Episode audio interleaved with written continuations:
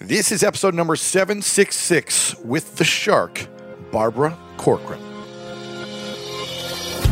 Welcome to the School of Greatness. My name is Lewis Howes, former pro athlete turned lifestyle entrepreneur, and each week we bring you an inspiring person or message to help you discover how to unlock your inner greatness.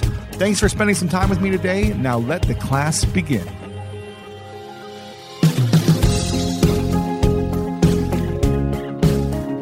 Henry Winkler said, Assumptions are the termites of relationships. And Bill Gates said, It's fine to celebrate success, but it's more important to heed the lessons of failure. Welcome to this episode. We've got Barbara Corcoran in the house. Loved connecting with her. She is a wealth of information and such a generous giving heart. And for those that don't know who she is, she's a very successful businesswoman, investor, speaker, consultant, author, and TV personality. She began her career in the 1970s with real estate in New York City and really took the city over by storm. Then became a television personality as known as a shark investor on ABC's hit show Shark Tank. And she also has a new podcast out that I'm loving. It's called Business unusual. So much information. And I wanted to get her off her normal talking points. So in the beginning of this interview, it gets a little interesting. It gets a little uncomfortable for her because I ask her questions about relationships, what I thought was pretty interesting. Some of her responses. She's got so much experience in relationships in business, but I wanted to ask about personal relationships as well. So, we discuss personal relationships and how it can affect you in your business with the type of partner that you have. Can the partner you have support you or hurt you in business? The power of reshaping the way you think about mistakes. How regret can quietly take down your confidence. And in my opinion, confidence is one of the key determining factors of you being successful. If you're not confident, then that's going to hurt you in the long run. So, we talk about regret also, what the best qualities are for a successful entrepreneur and salesman. What she looks for, the top two or three qualities to find an incredible salesperson. And she also shares who she thinks is the best salesman that she's ever seen. And she is not proud to talk about it, actually. But this was a fascinating story about the best salesman she's ever seen. Nothing beats attending a live event. SeatGeek's site is easy to navigate so you're able to select the best seats to see your favorite artists with confidence. With over 28 million downloads, SeatGeek is the number one rated ticketing app on the Apple App Store. There are more than 70,000 events on SeatGeek, including concerts, sports, festivals, and more. Plus, your tickets are backed by a buyer guarantee. Download the SeatGeek app and use code GREATNESS20 to get $20 off your first purchase. Offer applies to new customers customers only. Purchase must be over $50. The promo code is single use and valid through September 30th, 2024. Get tickets on SeatGeek now. Take your business further with the smart and flexible American Express Business Gold Card. You can earn four times points on your top two eligible spending categories every month, like transit, U.S. restaurants, and gas stations. That's the powerful backing of American Express. Four times points on up to $150,000 in purchases per year. Terms apply. Learn more at americanexpress.com slash business gold card.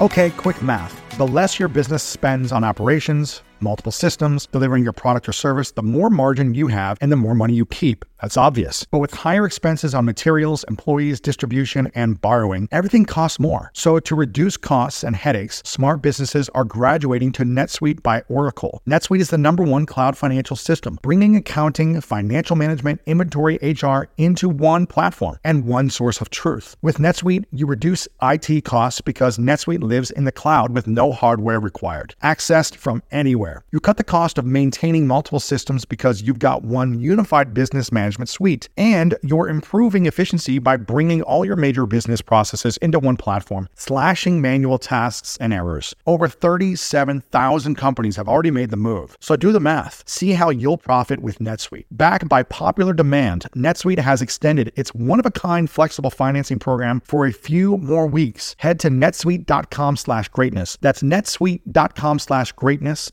N-E-T-S-U-I-T-E dot com slash G-R-E-A-T-N-E-S-S. Big thank you to our sponsors today, and I'm so excited about this one. So let's dive into this all about how to master sales, success in life, love, relationships, and everything else with Barbara Corcoran. All right, welcome back to the School of Greatness podcast. We've got Barbara Corcoran in the house. So good to see you. I'm so Nice glad to you're see you here. too. We met for about five seconds about three or four years ago. I was on the Today Show in the green room. Yes, I remember. And you were in the green room as well. And I just came up and said hello. And you said you flirted with me then, like you Of flirted with me I now. with you. And uh, told me I was like tall and handsome. And I was like, okay, It's this is gonna still be good. true. I appreciate it. Thank you. But um, every time I've interacted with you and every time I've seen your online, your content, you always bring positivity and you just say it how it is. You've been telling me how it is before the interview about relationships, which I appreciate. And uh, you always are very kind and generous. So I just want to acknowledge you for that before we start. Thank you, but you're not married to me. Not married I've got you. another side. Talk to my husband. Oh, really? Bill. Oh yeah. Dark side, huh? Well, not a real dark side, but my positiveness isn't 24/7. I It's can not. tell you. Yeah. Okay. what's what's the angriest you've ever been in your life? Uh, the angriest I ever was was being angry with my husband Bill because he was inconsiderate, and I can't remember what was bugging me, but it was on Christmas Eve, and I punched him. No way. Hard with all my might in his chest. No, no, no, no, his chest. But he's a big guy. So what did it feel like? A flea, like touching uh, him? No, I got a good I got a good connection in there. But then he left. He drove away and I thought he was driving out of my life. I panicked. But he came back 2 hours later totally dressed as a goalie, a hockey goalie with mask, No pants. and he Really? walked in. I thought he was gone, but and I hear him in the driveway. Oh God, he's back like a young girl. Oh God, he's back. And he walks in and fills the door frame and goes, Hit me now. I can't feel anything, baby. Wow. And I had to, of course, roll over. And I don't even remember what I was angry with, but I loved him twice as much for the moment until the next argument. Until the next argument. yeah, yeah, yeah. Wow. You don't remember what the argument was, or it's irrelevant? It was something inconsiderate about my sister who would drive anybody crazy, but I thought he should be a little bit more phony Kinder. and be more Yeah. more tolerant. Yeah. Wow. So instead, I became the intolerant, mean-spirited woman and took it out on him. when a woman gets mad at their partner, a man partner. Yes. How should a man respond in that situation? Oh, should should- they leave and come back with pads on? Should they take it and let them punch them emotionally or physically, or, or you know whatever it may be? Should they Well, it try to? depends if you're a smart man or Hmm. not. Okay, if you're a smart guy, what a woman really wants to hear is that she's right. So the quicker you can accept the fact that she's right, whether you feel it in your heart or not, the happier the woman's going to be. And then if you can move right on to what attracted you in the first place and what you love about it and Hmm. deliver it in a most sincere way, then you're ahead of the game versus falling down the pike, you know? Wow. Do you think that'll typically work if the person says, "Okay, you're right, and here's something I love about you," or Let me tell you, ask any happily married man who's been married for years how he stays happy, and almost two out of three will tell you, I tell my wife she's always right. And that's the secret to a happy marriage. Crazy. Yeah.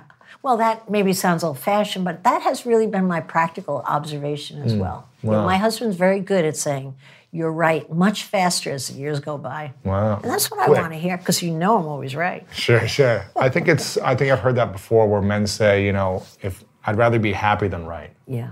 But women want to be adored, really. They Mm. really want to be cherished for the specialness they have. And it's the same with, uh, of course, men, but you can lose sight of that very quickly when you're in someone's life for a long time. It's so important. You, people get on their game, of course, when there's a marital threat. Yeah. People dress up better, shave more often. Right. Smell better. Outside threat is not so bad for marriage. Yeah. Wow. So you've been married for 30 years, right? 30 ish, 31. Feels like 500. really? Yeah, yeah.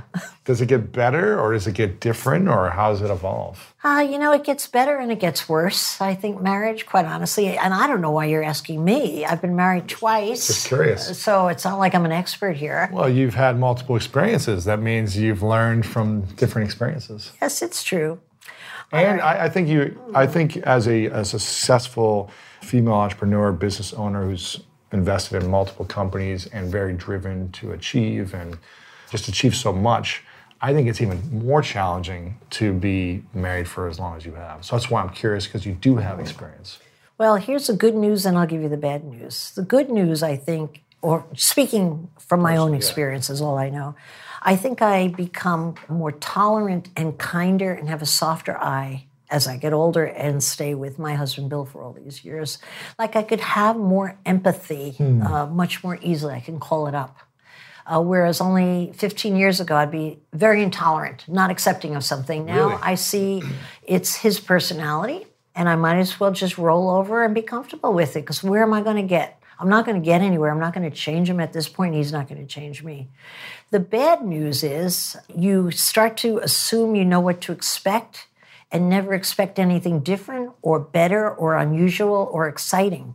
But I think the key then in a marriage is also not to think you're going to change each other and find your joy or your um, excitement or whatever it is you're thinking you don't find in one individual and find it outside the marriage. And that keeps the ma- marriage stronger because you have other windows you're opening up on many relationships. And I'm not talking about having an affair. Right, right. You know, I'm just Business relationships, personal friendships. personal friendships. You, you, you know, it's like a crayon box. You can't get all the colors from one color, and that's what your husband has. Has three colors. He's mastered those three colors. So you have to introduce those other colors and make sure you stay vital.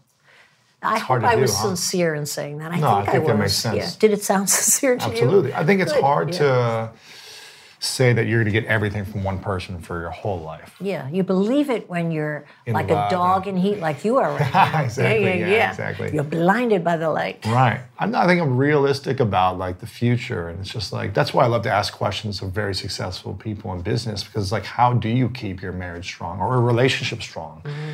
when it gets boring or dry or whatever. Yes. And I'm hearing you say you've got to find excitement in other ways, not in that relationship. Not very exciting news, I'm afraid. I can't deliver more. But can't we talk about the stuff I'm really good at? I mean, marriage is not my forte. That's why I like asking those questions. it's a challenge That's why I like those questions.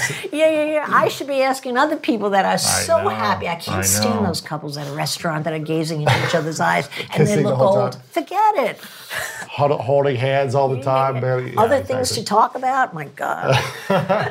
Now, I'm curious from a business perspective, when people are getting into a relationship, mm-hmm. into a marriage or just an intimate relationship, not married, and one person is a, dri- a driven entrepreneur. Mm-hmm.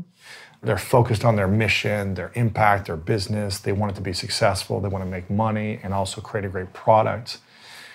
Do you feel like there's ever challenges in those relationships that, Always. that can be foreseen and talked about before it gets too challenging? You mentioned before we started Cousins Maine Lobsters. Mm-hmm. They did two partners, cousins, a few years apart, grew up together, wanting to start a business on the side called Cousins Maine Lobster. Great product. Great product. right down the street. We eat it. It's expensive, but it's good. Expensive, but lobster's expensive. Worth it. But great product because of the great guys. The Great great guys. guys, all right. I, I bring them up because before they went down the road toward partnership, they both went and got psychologically tested as to what was important to them, uh, what was a turnoff, a, a full battery of psychological tests, like for four hours, and then they openly discussed it before they went in the partnership. Now that's a dream world. How That's many people cool. do that? But how smart are those guys?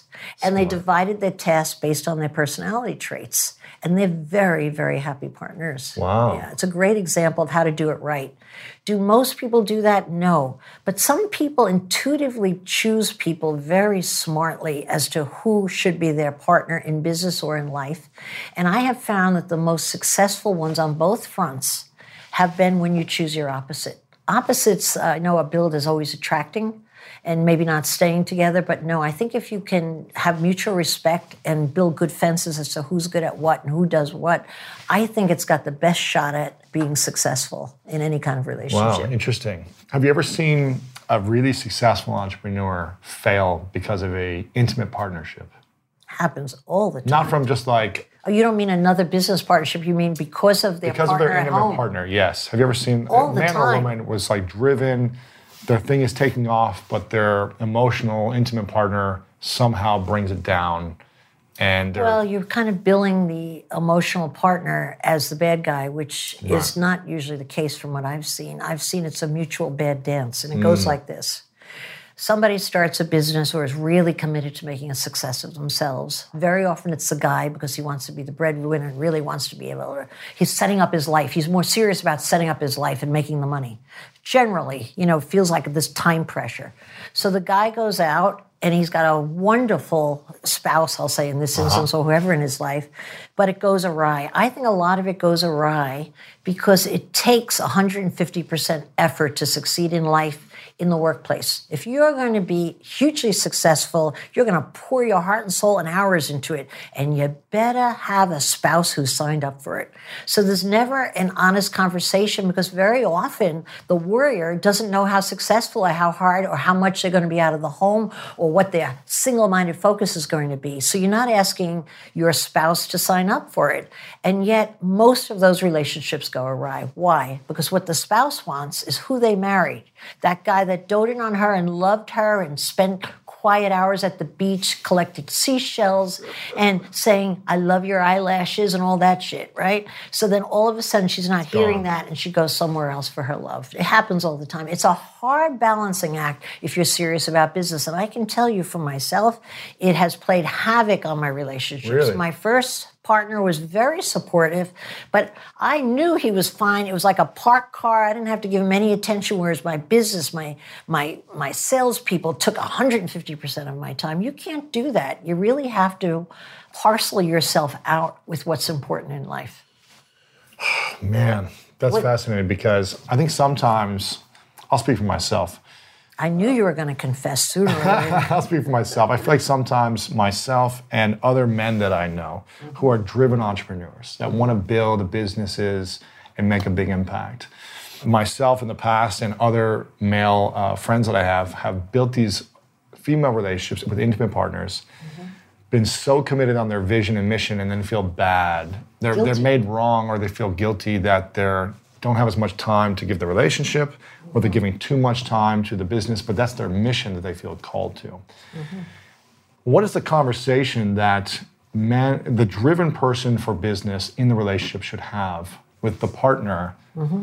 before they really take it to another level? Whether it's marriage or you know mm-hmm. being committed boyfriend and girlfriend, what is the conversation they should have so they don't feel guilty going 150% in on their mission? And they don't resent the partner for pulling back mm. when they make them wrong for going all in. Well, let me tell you, the real objective, an ideal objective, is to get the partner on the same page with you. Sometimes that doesn't work.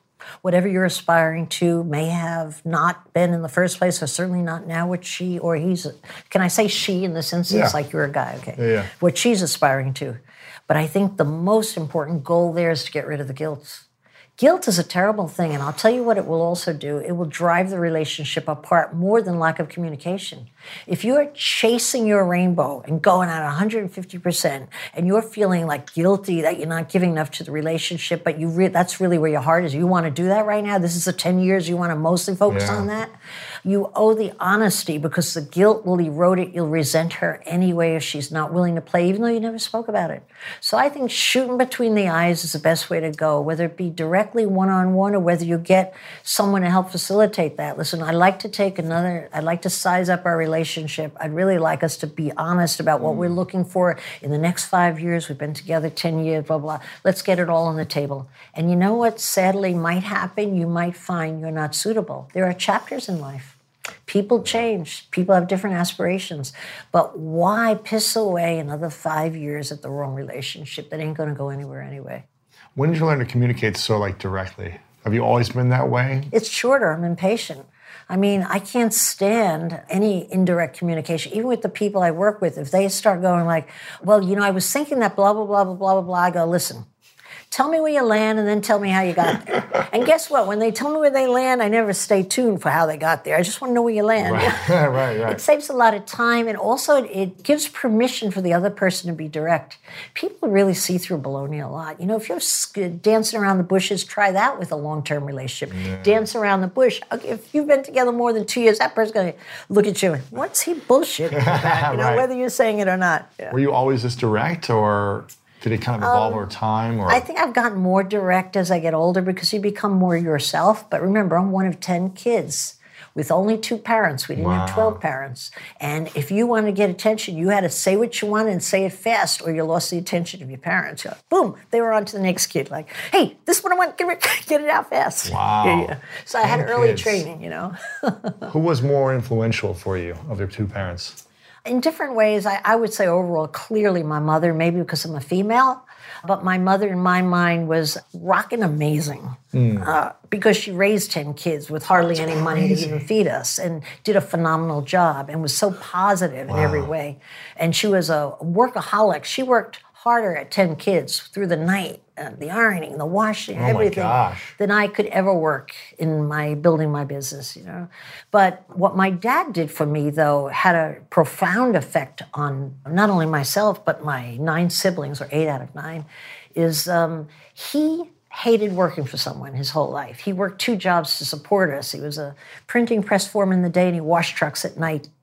But what my father taught us, because he would constantly get fired for insubordination. Hmm. And when he would come home early from work, we'd all run around the table. Dad's home early, Dad. We couldn't wait to. And he'd say, Guess what, kids? And we'd all scream, You're fired. And he'd go, You betcha. I told Mr. Stein to shove that job up where the sun don't shine. And we're like, Yay, Dad. But what was beautiful about my father is he taught us in quietly, in his own way, not to work for someone. And all of us are self-employed and doing very well, except for my sister, who's a hospice nurse. Hmm. But she's self-employed because she Yeah. goes to people's homes. But we all have businesses that we've done well with. But I credit my dad with that, and I credit my mother with her people skills, teaching us and being such a positive human being. So combined, we had a very lucky, lucky mix. And as you know, luck is such a big card in Yes, life, right? You don't know what you get. You got to make the most of what you get, though.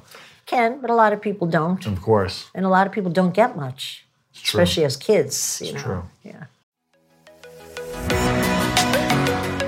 One of my favorite parts about my job is that I get the opportunity to travel a lot. And actually, I was thinking about something I wanted to share. I get a lot of questions from you about different side hustle ideas. So here's one for those of you out there who are often on the go, like I am. When you're staying in your Airbnb on your trips, have you ever thought about how you could be making some extra money by hosting through Airbnb while your home is vacant? If you're interested in an extra stream of income, Airbnb hosting is an easy place to start, and it's like giving your home some company while you're away. Many people host on Airbnb, including some friends of mine who have raved to me about their experience. But there are some people out there who've never imagined their space could be an Airbnb. Hosting can easily fit into your lifestyle, and it's a great way to earn some extra money. So if you have a home, but you're not always at home, you've got yourself an Airbnb. Your home might be worth more than you think. Find out how much at airbnb.com slash host. Ever notice how your relationship with your wireless carrier can have the same yada yada as a bad romantic relationship? Like you're treated special at the beginning with exciting gifts and offers, but then ignored and overlooked later on. Or your partner gets a wandering eye, like how some wireless carriers start focusing their attention on newer customers. Well, if this sounds like your wireless carrier, it might be time to put an end to the yada yada. Now at Metro, existing customers get that new customer feeling again and again. Introducing Metro Flex. More than just free 5G phones when you join, get the same great deals as new customers on select devices like Samsung, Motorola, and REVVL when you stay 12 months and trade in a phone. It's the first of many initiatives Metro is making to ensure all of the customers feel valued. That's not a yada yada. Stop by your neighborhood Metro store, bring your number and ID, and sign up for an eligible Metro Flex plan.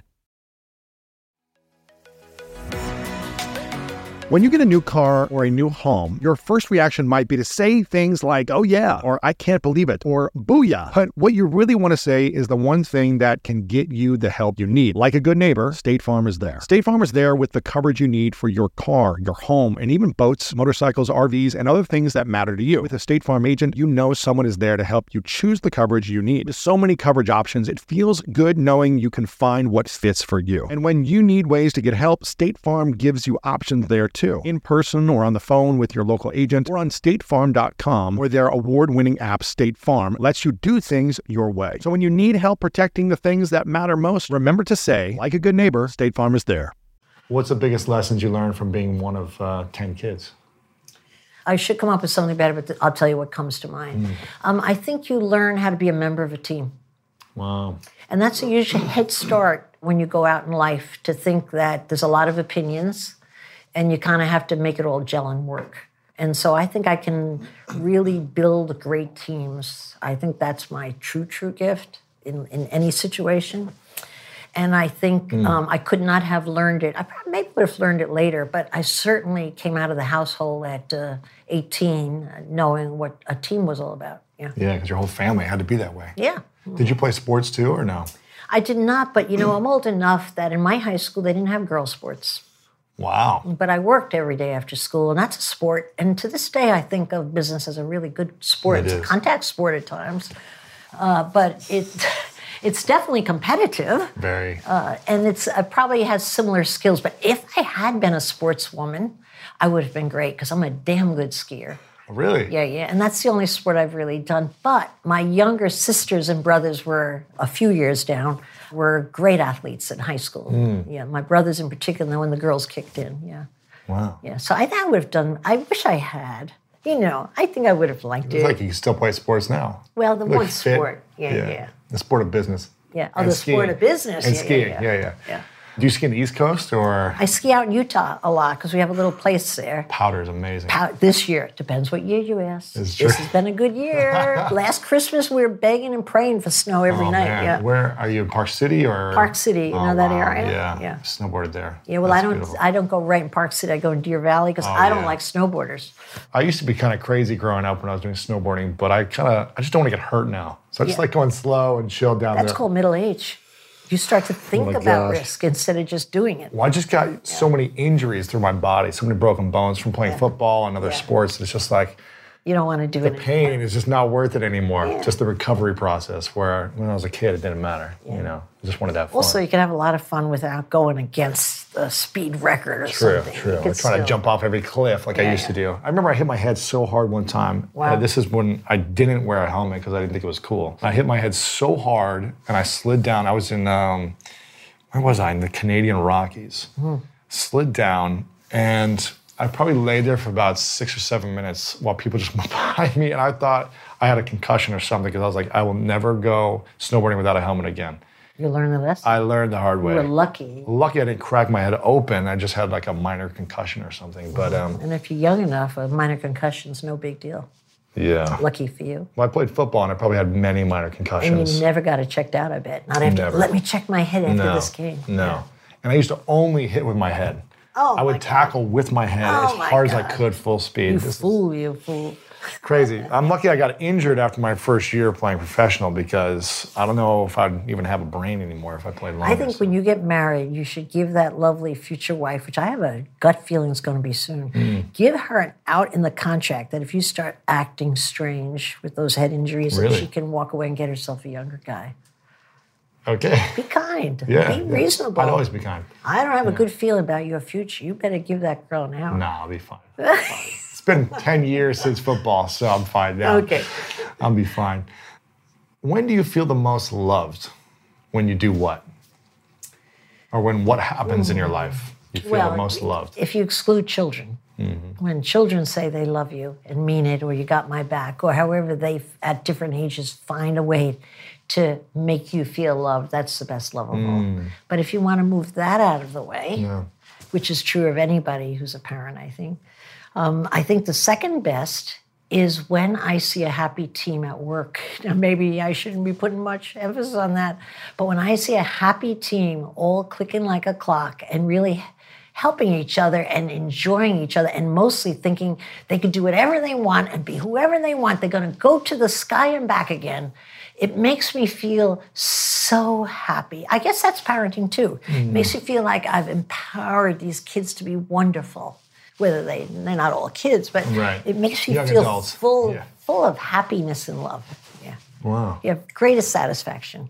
Greatest satisfaction for me. Building teams and seeing them thrive. Yeah, and the seeing the individuals feel like they're discovering themselves, things they didn't know they could do.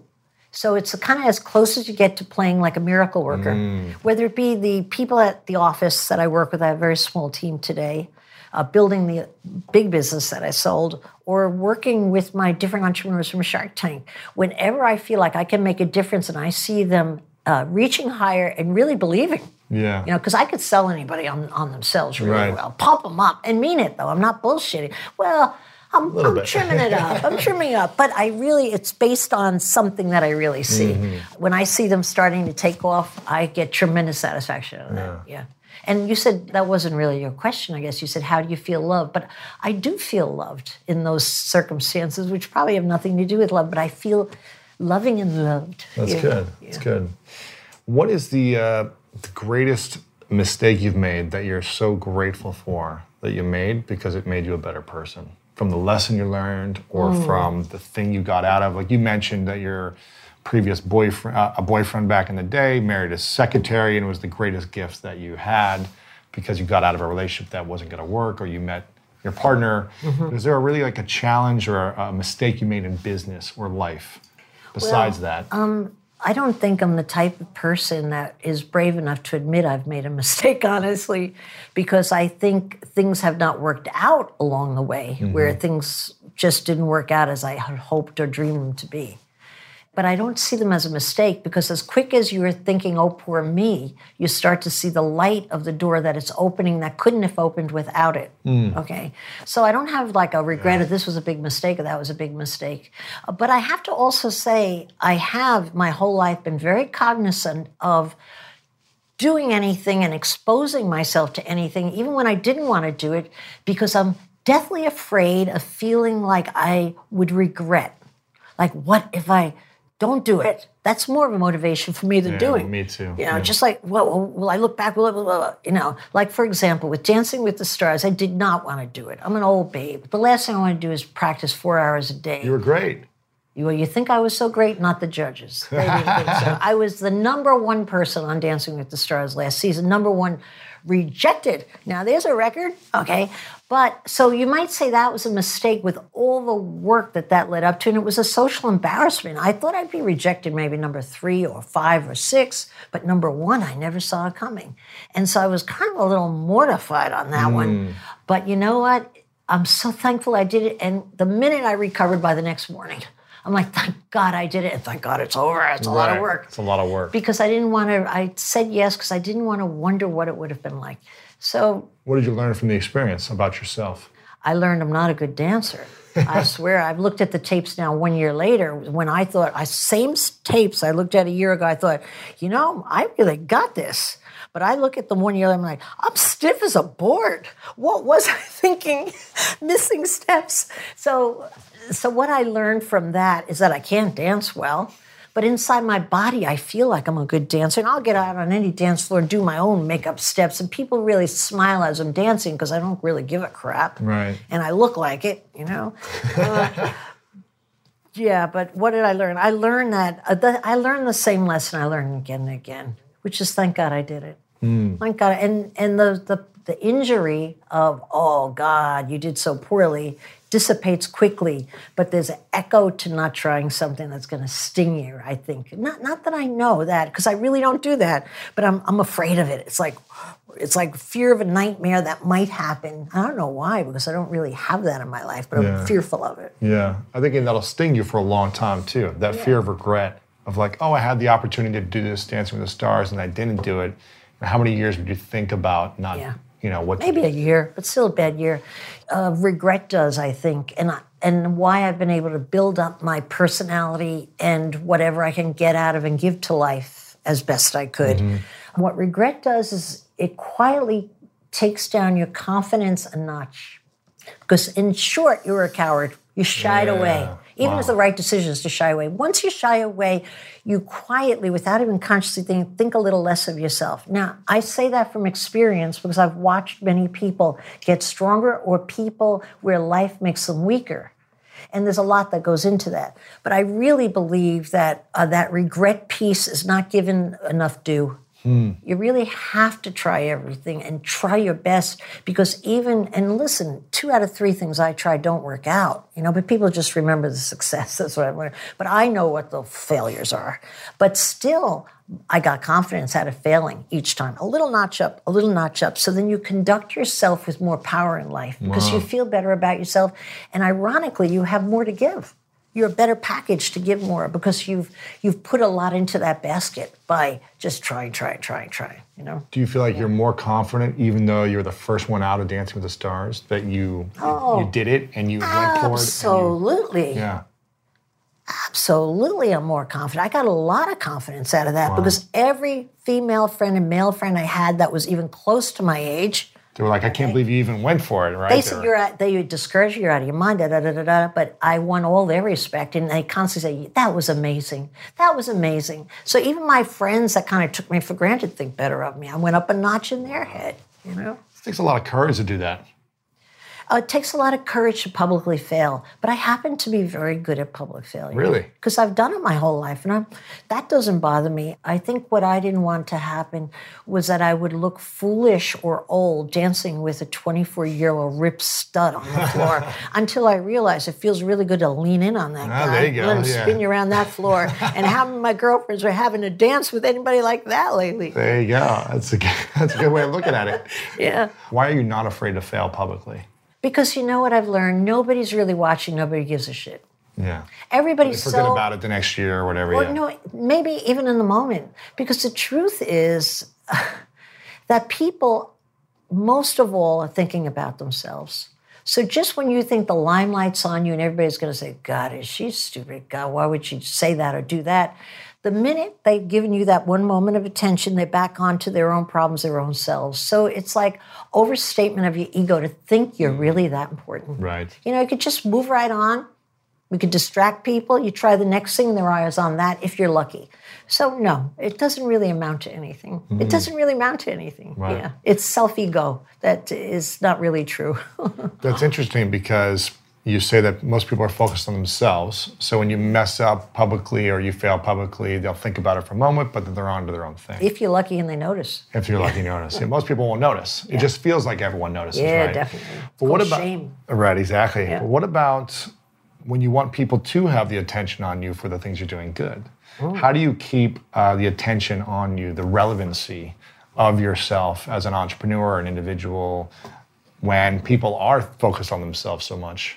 How do you keep them thinking about you, your brand, your business, your work, your mission? You have to think of a way to grandstand. You know, What do you mean by that? Uh, good old fashioned grandstanding. Like I built my Corcoran Group brand on the backs of the New York Times and the Wall Street Journal and the New York Post, without a doubt. I would think of all kinds of crap to get media attention, hmm. okay, as long as my brand name was in there. Really? The best, single best thing I thought of, which was really just an attempt to get publicity when I couldn't afford advertising because it was a bad market, was my Corcoran report. And all that was is a, was a one page report giving, giving the average sale price of apartments in Manhattan is how I labeled it. I didn't. I was too stupid to know that that was a wrong label. It was just my 11 sales, but it was on the front page of the real estate section, and I was quoted on the first line. And boy, that was an eye opener. That's how I learned that publicity can build a brand. Today's version of publicity that I look for in all of the entrepreneurs I invest in is how good are you at social media? I don't care if you're in the sock business, Yeah. if you're in hardware or what, what's going on. How good are you at social media? What's your following? Those are the key questions now. How good are you at, at building attention through social media? Because that's the new free ride. Not really free, but to a large degree free, just like the New York Times and the Wall Street Journal were my free ride. Okay. So you have to be creative, I think, in thinking of how you can grandstand. And so what's like, I don't know, I'm thinking, what's a business right today? Like, well, I don't want to use cousins. We already talked about cousins, like Grace and Lace. which is a, started out as a baby sock company. Phenomenal entrepreneurs I have. Is this the long, like the long? Lady stocking, yeah, with the little lace on top. I bought some of those for a girl before, yeah. and they make girls look sexy. They make 'em look great. And they're well priced and they're beautifully yeah, made. Yeah, they're nice, they're elegant, they're sexy. Well, yeah. now it's a full fashion line, and it's uh, I think seventeen million dollars in sales this year. Wow. But what are they particularly good at? There's, there's a husband and a wife team. Melissa, the the the wife of the team, has gorgeous long legs. You may remember her from Shark Tank. Mm-hmm. Her husband's more of a, a nuts and bolts guy, but great at business. What she does is she constantly models and talks directly to the camera. She has so many people that love her. She has limited editions. She sells out constantly, constantly. Wow. She's great at social media. She knows how to primp herself, Right. look sexy, talk to the ladies, and get sales. Okay. So she uses her assets, her skills. Asset, but she does on social media, and that's built their entire business. Social media. Wow. And did I answer your question? Because I feel like I somehow got lost in my. How do you stay relevant when things Oh. are going good? Mm-hmm. Because when your things are going bad, they'll look at you for a moment, maybe, Mm-hmm. where it seems like everyone's looking at you, but then they forget. Mm-hmm. How do you stay relevant while you're growing or while things are kind of going the same? I'll give you another example. I have a company I just bought in this past season. I was out of my mind to buy into them. It was two guys with a product called Comfy. It was a sweatshirt blanket. You slip into it, it's like a sweatshirt, but it's actually a blanket some. blanket.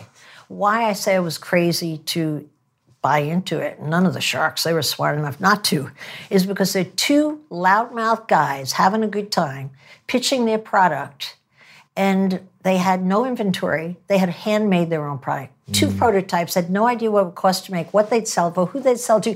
They had none of the answers, but they're great salesmen. And I, I said, ah, I'll take 15 or 40%, whatever I got of it. Boom. Just because they're great salespeople. all right? And what they have done is they've done in their first year $11 million in sales. Wow. They found a way to produce it and sell it. But a couple of weeks ago, it was very quiet. They have had social media coverage to the moon and back, but it was very quiet and they hand delivered. And I wish I could remember the famous actress name, Sexy, cool, long legged actress. I'm so bad with names. Whoever she was, I think she was the same actress who closed the uh, Oscars the other night. I might be telling I didn't watch it, but Ah, yeah. shame I on watched you, the, the my highlight man. videos. Oh my yeah. God. I was on a plane, so oh, come on. yeah. All right. Well, anyway, I saw your little party, watch party on Instagram. Oh, so lonely. Yeah. But anyway, they sent hand delivered to her front door how they found it in Hollywood, the package, and she put on video her jumping on Hmm. No her way. bed in it. They quicker than a second started a social media campaign, people competing with the jumps. They're Johnny on the spot. That's smart business. Okay, Hmm. they're causing attention. They made it happen, and then they're going to write it again, and it's going to be all over social media, all over. Yeah. They're annoyed with me that I'm here because I don't have their product because they want me jumping on the beds. You know what I'm going to do? I'm going to put the hood on. I have one girlfriend that has gorgeous long legs. There you go. I'm going to Photoshop my head in to her long legs, and I'm going to win the contest. Perfect. I like that. So grandstanding now is like more influencer marketing. If you can find creative Yes, ways to find people. that's a find fancy people way to put it. with an audience, maybe it's a micro audience or, or, a crea- large audience. Or create an audience of Yeah. your own one by one. But you really have to be able to grandstand. Yeah.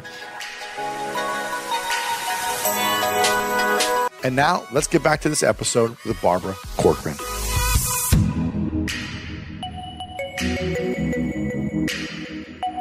I know you talk about the keys to entrepreneurial success a lot, but for those who haven't heard you talk about it, what are you think some of the smart ideas in business right now? The smart industries to go into if someone's maybe talented, maybe they sold a company or they're trying to start as an entrepreneur. Mm-hmm. What's an industry you really like? A product, a section you really like? Mm-hmm. Uh, you know, is software? Is it coaching? Is it consulting? Is it an agency? Is it physical goods? What, food? What's the type of category you really think? You know, really none of the above. Okay, it's not my cup of tea to think of an industry that's that you can. Uh, there's certainly leading industries. I don't believe that's where your head should be if you're thinking of going into business. I think your head should be is what do you enjoy? What are you naturally inclined to be good at? What were you always good at? Things these these abilities don't change much. Whatever you're, you know, if you're gregarious as a young kid, you generally don't wind up as a bookworm. You know, mm-hmm. when you get older and get a head on your shoulders, you're still gregarious.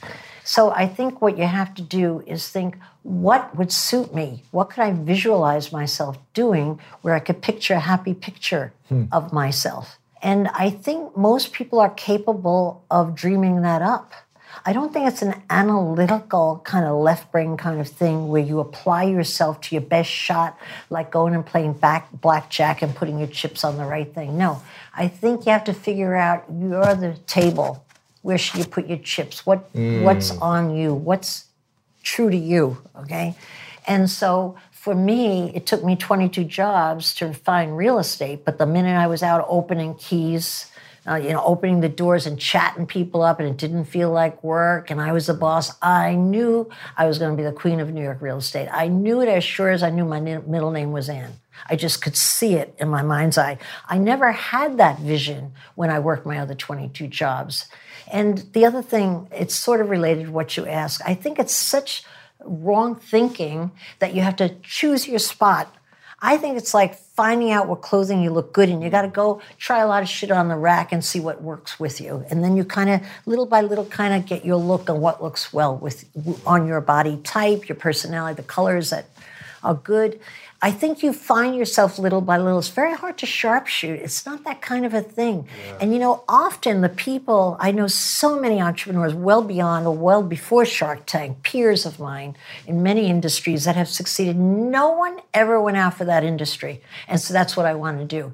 But you know what made the biggest difference in a myriad of those, if that's a word, a selection of those people? That made the biggest difference was they came along someone they worked for who believed in them. Getting one good boss that gives you an opportunity is worth a million intellectual thoughts and Harvard MBAs grouped up in a pile. Because you kind of can sometimes need somebody else to see that light, or you get into something you never thought you'd be interested in and you really love your job. And then that winds up being what you do for a lifetime. Yeah.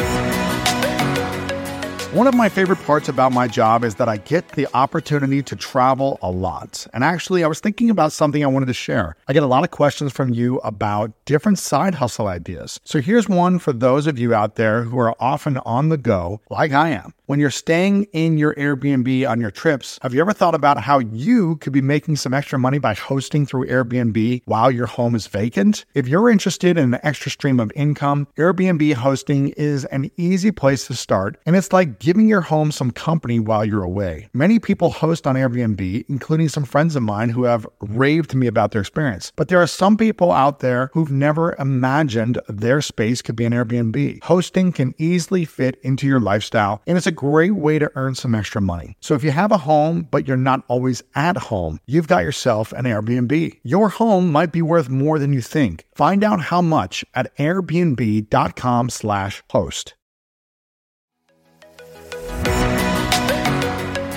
This show is sponsored by BetterHelp. Can you believe we're almost halfway through this year? And that blows my mind. And I've been starting to reflect on what I've accomplished in 2024 already and what I still want to accomplish before the end of this year. When life goes so fast, it's important to take a moment to celebrate your wins and make adjustments for the rest of the year. And therapy can help you take stock and inventory of your progress and set achievable goals for the next six months. And I'm a huge advocate for therapy. It changed my life, and I believe it's a great option for everyone, no matter where you're at in your emotional life. If you're thinking of starting therapy, give BetterHelp a try. It's entirely online and designed to be convenient, flexible, and suited to your schedule. All you have to do is fill out a brief questionnaire to get matched with a licensed therapist, and you can switch therapists anytime you need to for no additional charge. Take a moment, visit betterhelp.com slash Lewis today to get 10% off your first month. That's betterhelp, H-E-L-P dot com slash Lewis.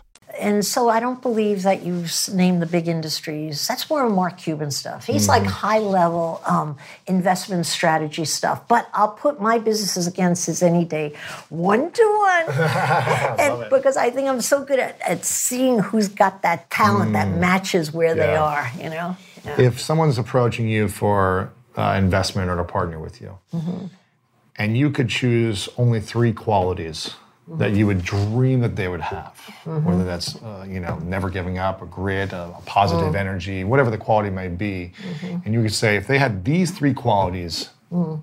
It doesn't matter what business they're in. Maybe timing and the, uh, the economy might play a little bit of part here and there, but like if they had these three qualities, they're most like I would bet on them any day. Yeah, well, that's what I do every day on Shark Yeah, Tank. yeah. and I've gotten better at it because I've learned to hone in on those. Um, I could think of two. Maybe I'll come up with a third Sure. if I keep talking. All right. Uh, number one is salesmanship. Hmm. I have never succeeded with any business where the principal didn't know how to sell.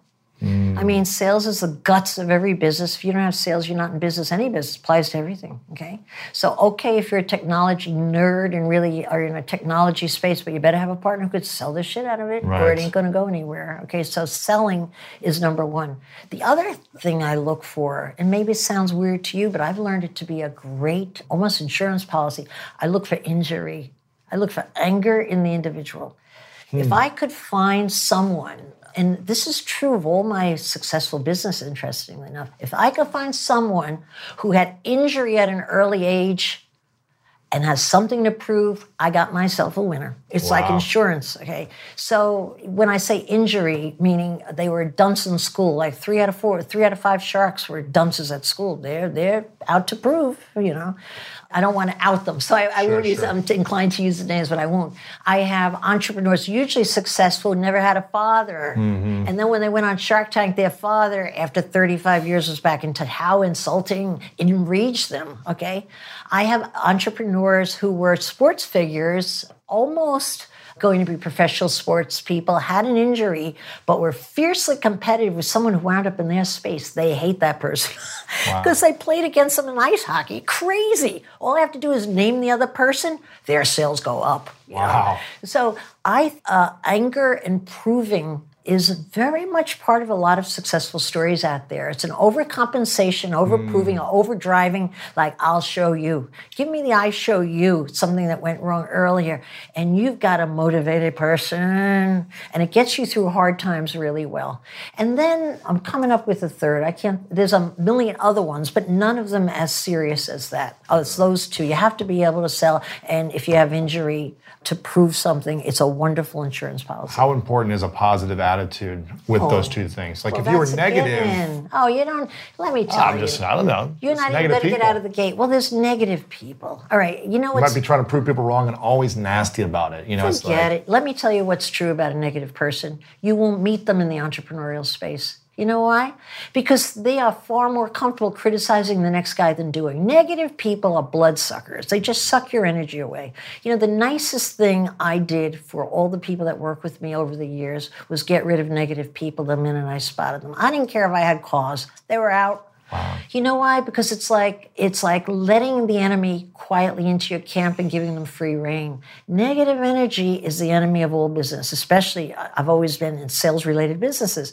You let a negative person into a sales force, they have a pity party, all of a sudden they need one more person to feel sorry for mm. them or to point out what's wrong. It's terrible. I would spot them a mile away, feel their vibe. Do you have a few minutes on Friday? I'd love to have a chat with you. because I felt like I was saving my good people. You know, they were good, positive people. I don't mean criticism, it's invaluable in business. You need to have your criticizers to let you know when you're off and what you could do better. But I'm just talking about regular bloodsuckers, you know. Mm-hmm. Everybody's you. met a few. I hear you. I hear you. Now, sales is number one for you. Mm-hmm. If they were a great salesman, mm-hmm. you would bet on them. If they were a great salesman with something to prove, that's like the golden ticket. It sounds oh. like. So, how does someone train to be a great salesman if they if they don't know how to? Is it something they can learn, or is it something you just have to uh, be a part of your energy? Well, you had question about positive. That's the blood that goes through a great salesman. Seeing the positive side of anything. And a lot of people see that as baloney. I don't. It's just like you show me a negative and I'll say, you know, you're right, it's a negative. But I can tell you what the upside of that negative is. So you have a bend toward being positive. So you must have that, okay, to be a salesman. If you don't, you'll never become a salesman. I don't care how hard you try. I think it's an intrinsic quality, a personality trait. I know you're not supposed to say that. Everybody's supposed to mm. believe you could become a salesman. I think if you're inclined to be outgoing and, and positive, you can become a better salesperson. But the real phenomenal salespeople that I have worked with, and I've made my living my whole life in different venues with phenomenal salespeople, I am telling you, um, they come out of the gate, maybe not out of the womb, but they come out of the adolescent gate Right. as salespeople. It's very hard to teach that. It's an artistic gift to be able to sell really well because think of how complicated it is. You have to read the situation accurately. You have to read the person and think of how you could use them in the way that they want to use themselves and thank you in a thank you note 12 hours later thinking it was their idea. That's a complicated little thing, Right, right? right. And you need to think of how that person could be used for your long-term goal or the picture you want to create. So that's very complicated math in the head. And that's what great salespeople do. They're phenomenal. Mm. The best salesman, I hate to say it, that I ever met in my life and spent endless hours with him is Donald Trump. Really? Unbelievable salesman. How so? What was it that made him so great?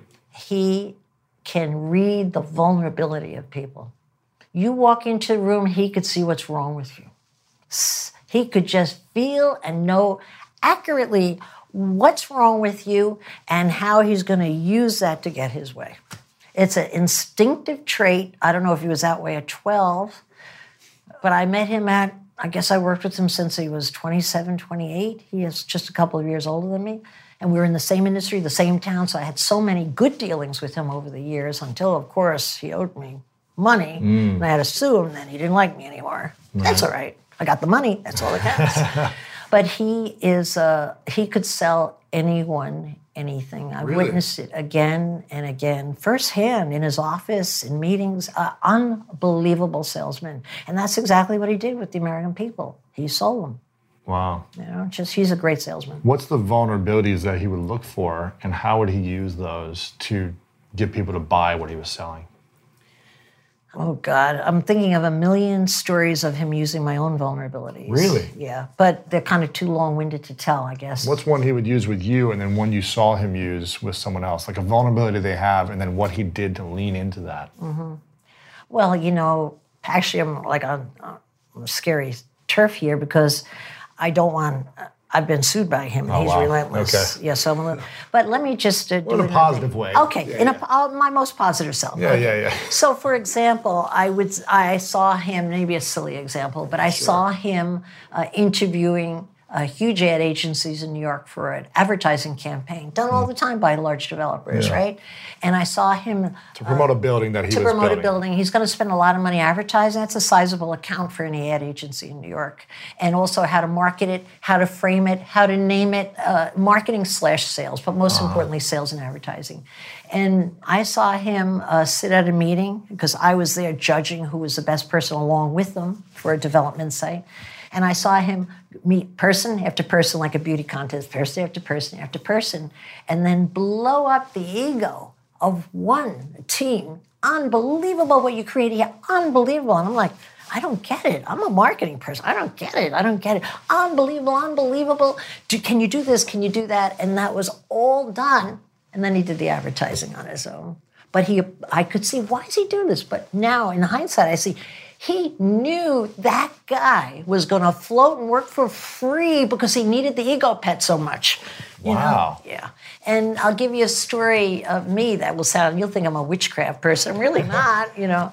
But um, I had a situation where my husband was a Navy captain and was sinking tanks along the East Coast. And Donald had just bought Mar-a-Lago, and there were erosion issues. So my husband said to me, why don't you call Donald Trump and ask him if he wants me to sink those tanks in there? And I'll do it right along his coast, courtesy of the U.S. Navy. We need the exercise. I got the tanks. I said, I'm not going to ask him for anything. He said, no, it's a favorite. I'm not asking for anything. He's not the kind of man I want to owe anything to. Mm. No, thank you, Bill. He, my husband badgered me, badgered me. Finally, I wrote a note saying, just on the off chance you're interested. Cowardly way to do it. I'm writing him a note. I saw the man all the time. Just on the off chance you're interested. I thought maybe I rewrote it, rewrote it, rewrote it because I didn't want it to look like a favor. I was careful. Okay, my danger gene. Doot, doot, doot, doot. Sent him the note. Got hired for a big job. We were at a big board meeting with like 30 people there. Every captain of the industry of the different trades was there. He's building me up for weeks. Barbara, Barbara, Barbara, Barbara. And then he decided he got out of me what he needed. And he said, Did I ever tell you guys about the time Barbara wrote the note? I'm like sitting there going, No. He goes, Yep. She was so afraid to ask me Wow. that she must have written the note. How many times, Barbara? Four or five times. No way. I was like, Oh, my I thought I was in some kind of a horror movie. Everybody's looking at me. She writes a note. She's afraid of you. Only the week before, I was amazing. He was done with me. I knew it.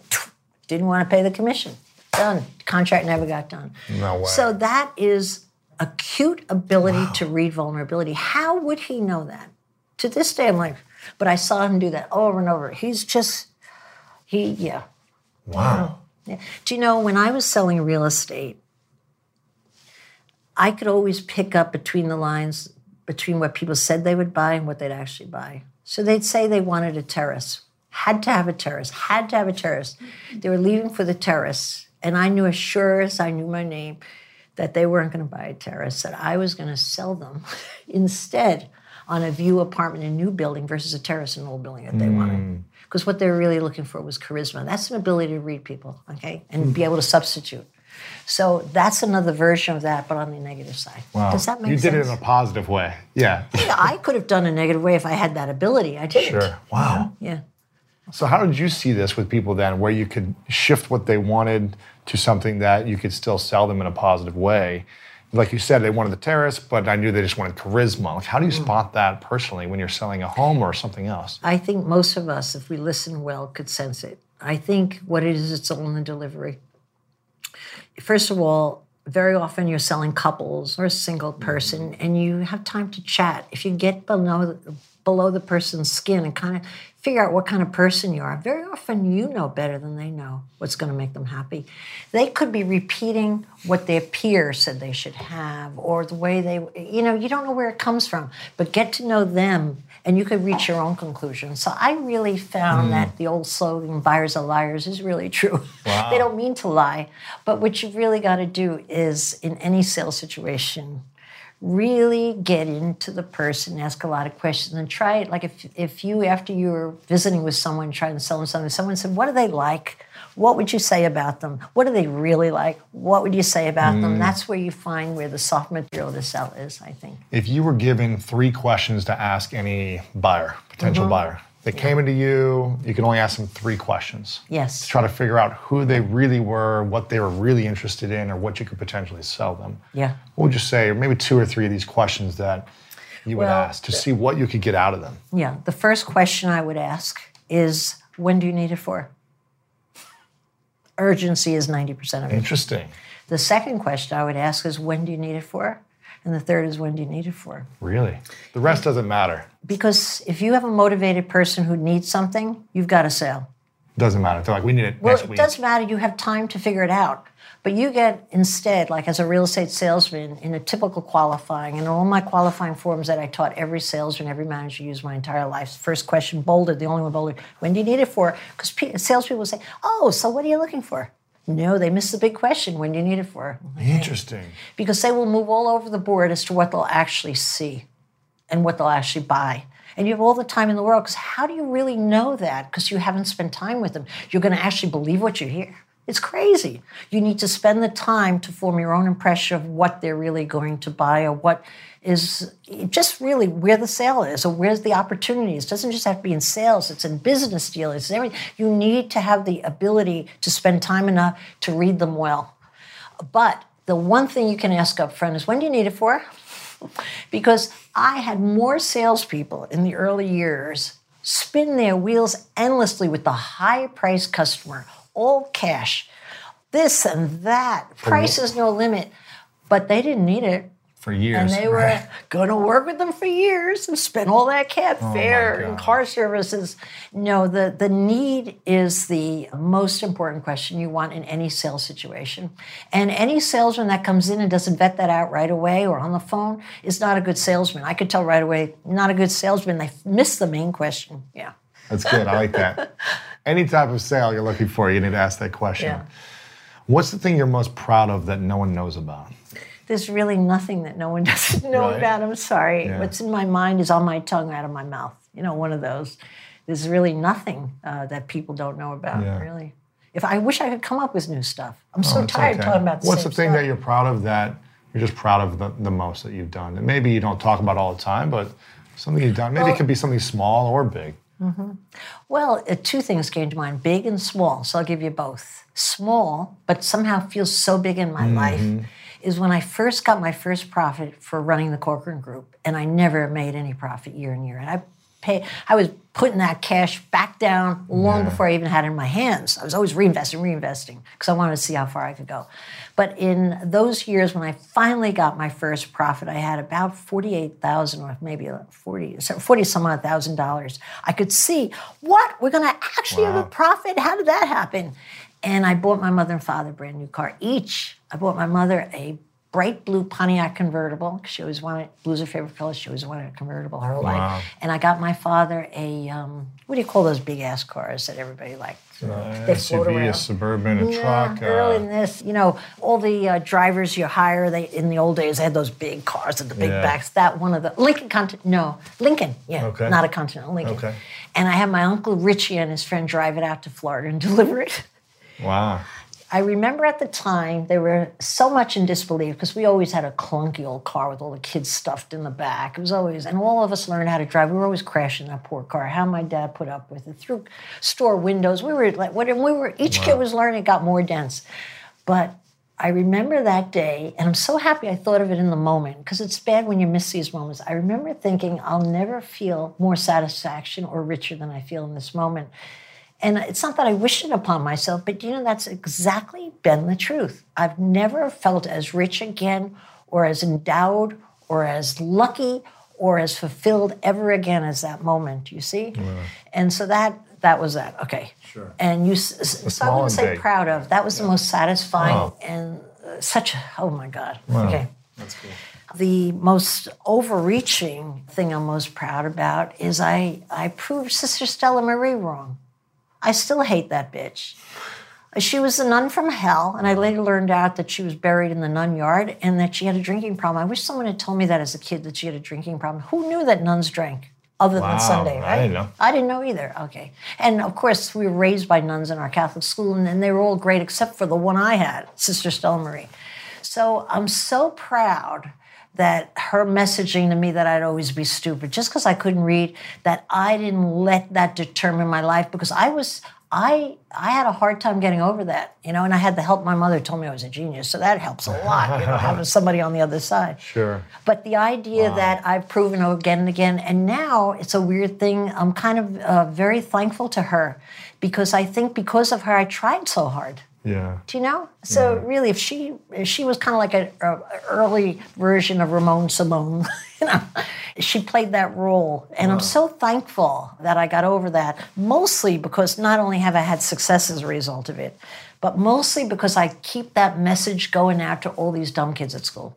It's such a sad thing that kids are defined by how they do in school, mm-hmm. and yet most of most successful people I know build their own stuff weren't good in school. That's Yeah. been an mo I see. So I like to. I feel like I'm lucky to be around to keep getting that message out. You know. Yeah. And you said most successful entrepreneurs have a lower IQ or average IQ, right? Yes. Well, I don't really know that. But what I, You feel I like it's that way. They're street well, smart, they're not book They're smart. street smart, not book smart. But Yeah, what I really mean by that is that, you know, that rejection card is a big kahuna in building anything in life, not just business.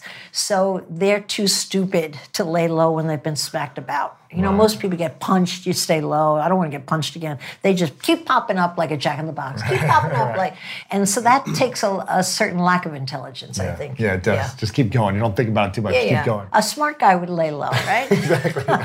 I'm glad I'm not that smart. yeah, yeah, yeah. I'm curious. You talked about this this the first year you made a profit, forty thousand dollars, I think Mm-hmm. you said. 47, I think. it was. Forty-seven thousand five hundred sixty-two. Well, I don't know about that, Exactly. yeah. If someone is an entrepreneur right now, let's just say they had their biggest year ever and they had a bunch of extra cash laying around. They're Mm. just like, wow, we finally made some money, an extra hundred grand, an extra 300 grand, whatever it is, a million bucks. What should they do with that extra money?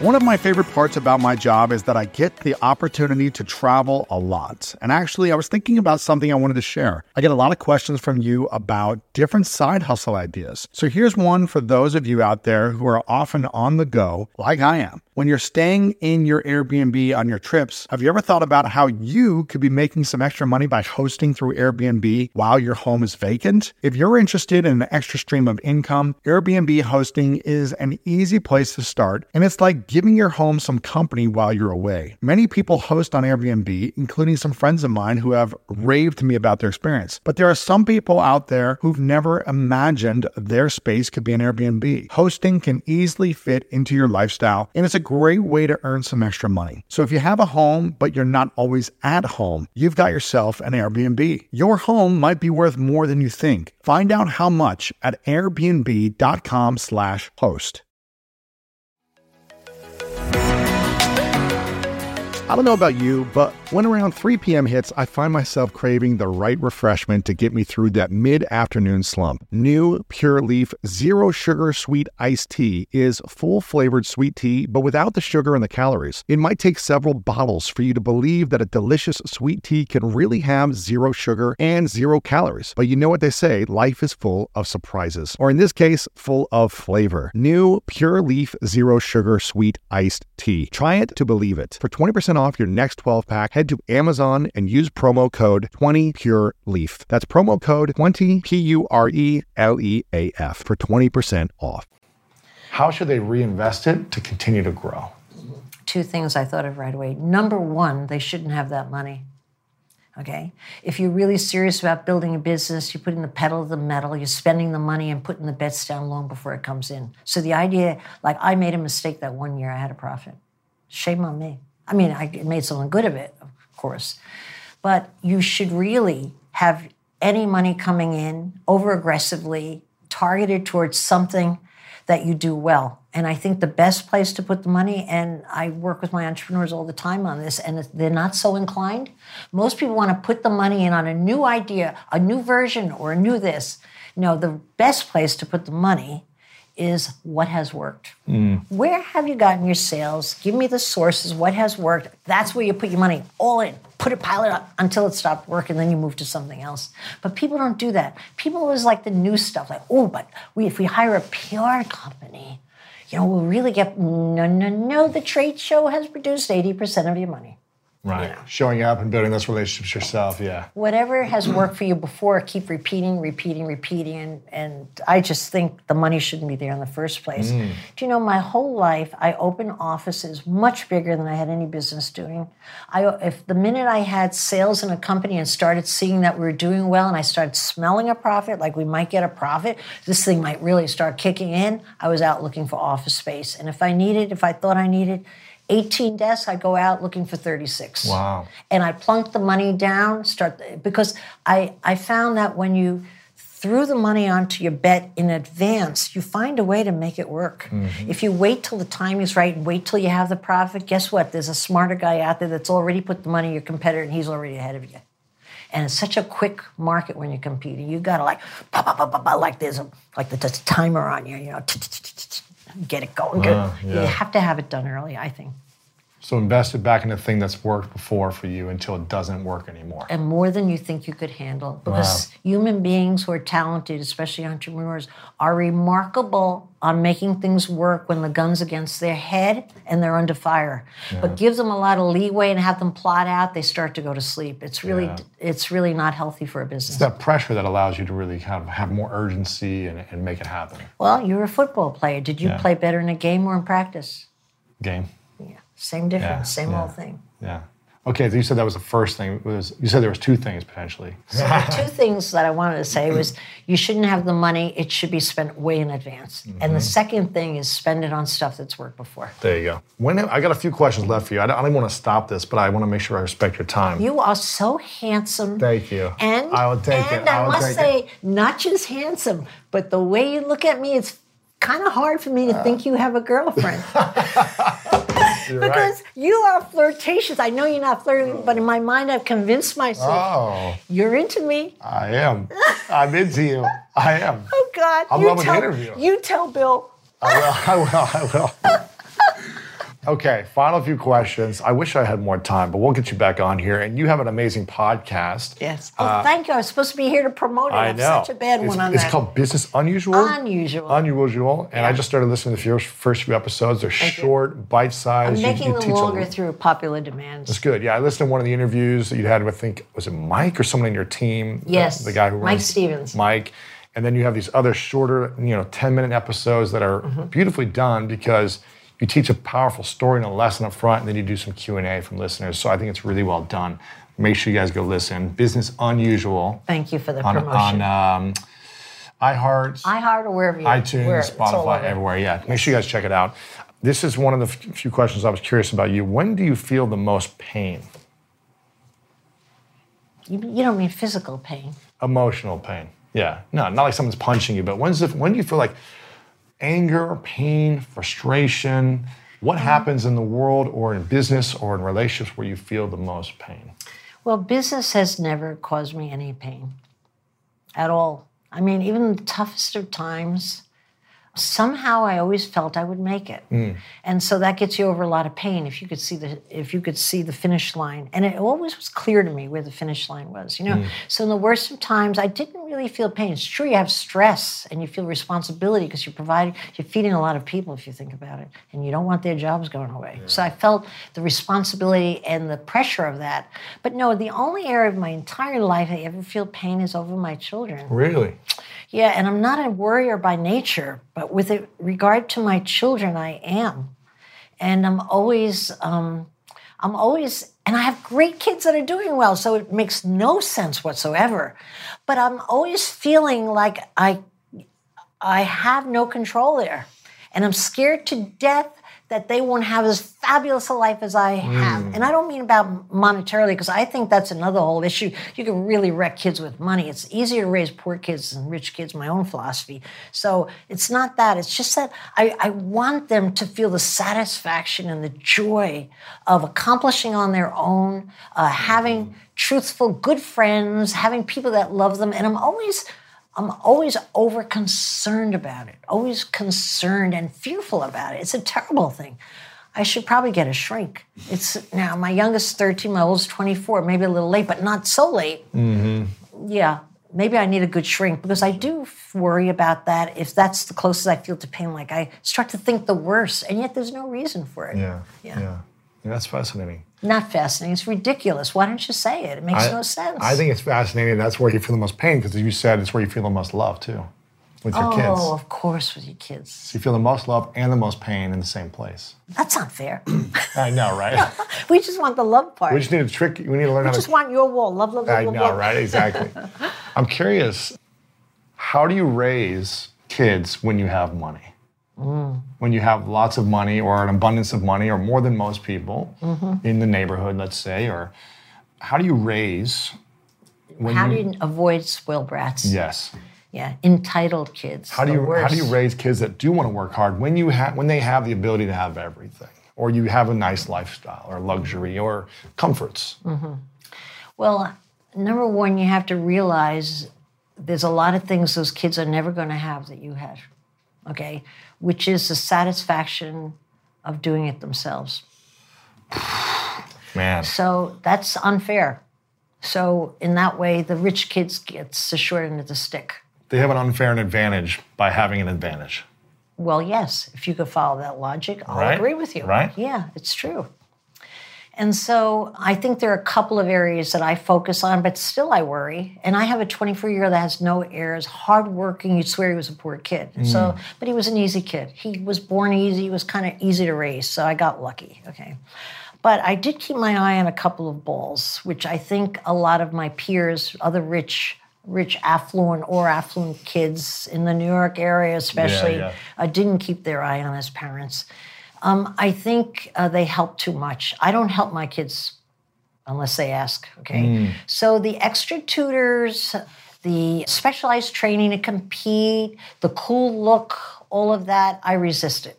Okay. And it's hard for me because I want to do just Uh-huh. You like wanna another. give, you wanna wanna give give, you want to give. And then another version of that, but more powerful, is I let them fail, which is the hardest thing in the world for a parent. Powerful. Okay. Powerful. Hardest thing in the world. Okay. So if someone, like for example, I watch a very big difference, all right?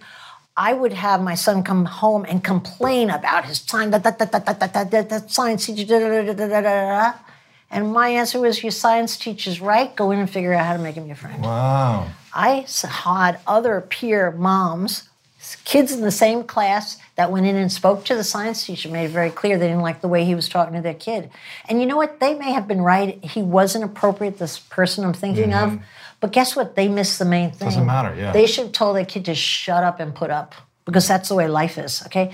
So I think as an affluent parent, you A, give your kids everything that they had wanted to earn on their own. They've already had the fancy vacation, the lovely car, the this, the that, the lovely home, Yeah. the maid service. They didn't have to know and make their bed. They already had all that. First class but then flights, on, yeah. yeah, but then on top of that, you haven't allowed them to build their confidence because you don't, you shelter their failing. You're there to catch them, to buffer it. Ooh, ooh, ooh. And then the last thing is don't shepherd them toward where you see them. So many people buy into the right school, the right grades, the right industry, the right job, the mm. right introduction, all this stuff. You know what you take from your kids when you do that? Their confidence. It's like you're in partnership. You're not in partnership. They were loaned to you. You got to give them back, and they're going to go out in the world long after you're gone. So I really try to hold back. It's a it's a self discipline. Yeah, self discipline thing. So it's more what you don't do than what you do. How's that? I like that. I wish I had explained that more succinctly, but. I had to get get around No, it's it. Yeah. Mm-hmm. powerful. I had uh, Sara Blakely on, and she said that Lovely woman. she's amazing. Love her and Jesse. Mm-hmm. Uh, she said that her dad at dinner table every day would ask her, "What did she fail at today?" Like every day, Wow. sh- he asked the question, "What did you do that you failed at?" Wow. So he made it a like daily requirement to fail at something. My God. And she said that was. I hope he also gave a compliment. I'm sure. She, She's I'm very sure. positive. Though. So positive, Yeah. yeah. So I think that's powerful to like Wow. let your kids and she's fail. a self-made woman with a huge success. Huge success. Yeah. Spanx is crushed. Um, okay, this is one of the final questions. I promise. Thank this is God, called. it's almost over. This is called the three truths. Ah, I didn't know three about this truths. part. Mm. Yes, I ask everyone at the end the three truths. I should have done better research. It's okay. It's okay. You'll be great at this. Imagine you have as many years left on this world to live, but It'll be it's about 10. yeah, you have a long time. but for whatever reason, you got to pick the day for you. You've accomplished everything, but one day you just got to say, okay, now's the time. I got to Mm-hmm. go. And everything you've ever created, you've got to take with you. Let's just say hypothetically, right? Everything you create, you take with you? you got to take it with you. Sounds just- like a weird question. I Okay, know, I'm- I'm hypothetical. hanging in here. Hypothetical, Okay. right? All your podcasts, your books, the work, your messages, you've got to take it all with you. So no one has your message that you've shared anymore. Mm. But you have a piece of paper and a pen to write down three things you know to be true about all your experiences, your whole life lessons. And these three things you would share with the world. That's what they would have to remember you by. What would you say are your I wish three? given this advanced thought It's to come up with a good I one. like to not have a plan because Okay. it comes up with what's in the moment. So, Yeah. three lessons or three truths that you would share Mm-hmm. with what's coming on your mind right now. The first thing that I thought of is that people are wonderful. Mm. Mhm. The next thing, I don't, maybe this counts as one. I don't know what your real rules are here. Go ahead, you make them up. um, the other thing or part of that, if you can't count it as Sure. two, Count it as is, one, yeah. is that that you have to see the light in people. Mm-hmm. You have a happier life. You have a more fulfilled and loved life.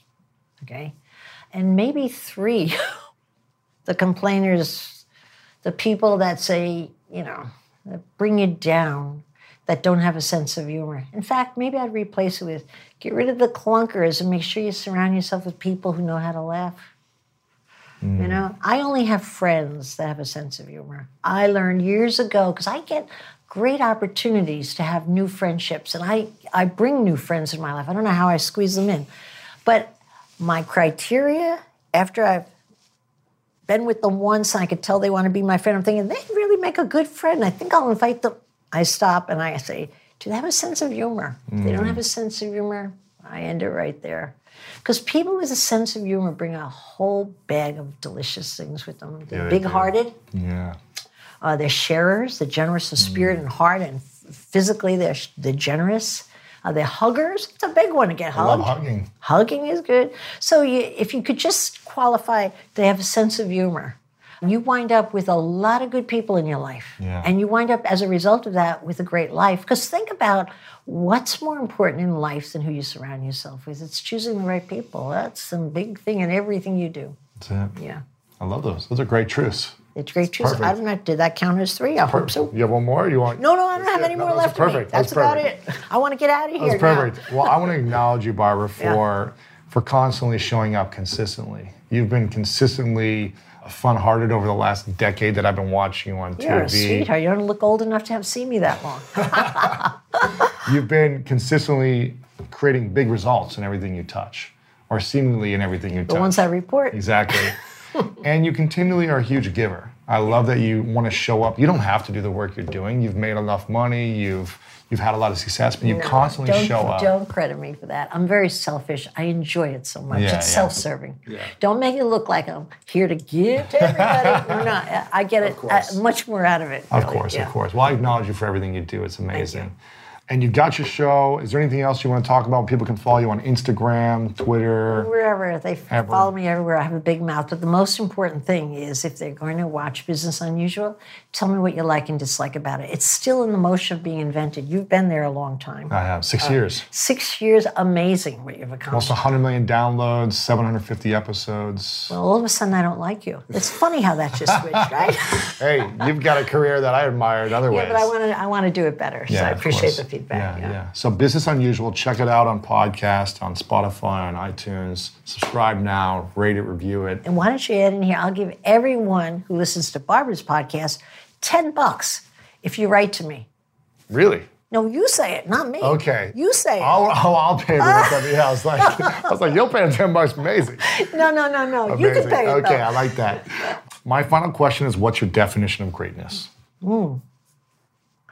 Always really trying everything in your power to just try harder to see it all work out, Hmm. whatever it is. Yeah. Barbara, thank you. Appreciate it very much. Thank you. for My pleasure. I wish I could take you home with me. Amazing.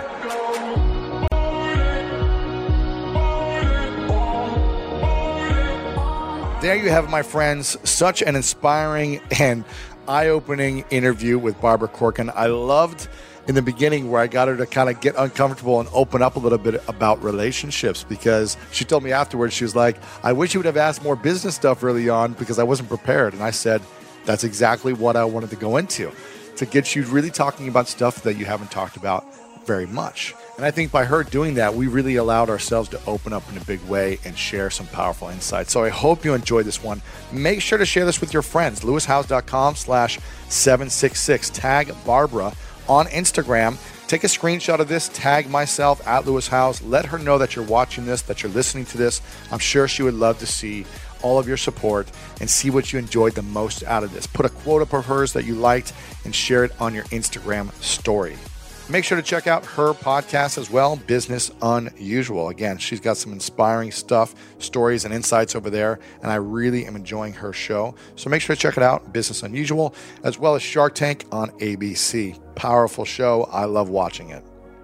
Big thank you to our sponsors and a big thank you to all of you. We continue to grow this podcast. We are almost at 100 million downloads. We're not there yet, but we're getting very close. And it's all because of you. So I want to thank you so much for constantly showing up, for constantly listening, and constantly sharing these episodes. We are always looking to grow at the School of Greatness. We're always looking to improve, to find the best talent to bring on an interview, to find the best information to help you solve life's greatest challenges and optimize your greatness inside of you. So we appreciate the support. If you haven't left a review yet, make sure to leave a review if this is your first time here. Please subscribe over on the Apple Podcast app, on iTunes, on Spotify, or anywhere you like to listen to podcasts. We love your support and share these with a friend. We've got 766 episodes. We've got some incredible guests coming up very soon that I can't wait to share with you. So I thank you all for all of your support. And as Bill Gates said in the beginning, it's fine to celebrate success, but it's more important to heed the lessons of failure. Look at your life in the last six months and ask yourself what are some of the smallest or biggest failures you've had? Really reflect on those. reflect on how you can improve from those mistakes or failures you've made. See what you can do differently moving forward so you don't make those same mistakes or failures again. It's okay to fail, it's a necessary step on the path to success. Just make sure you don't make the same failures over and over again. Be aware of them, take inventory, give yourself the feedback you need, and start moving forward with positive action towards your dreams. I love you so very much, and you know what time it is. It's time to go out there and do something great.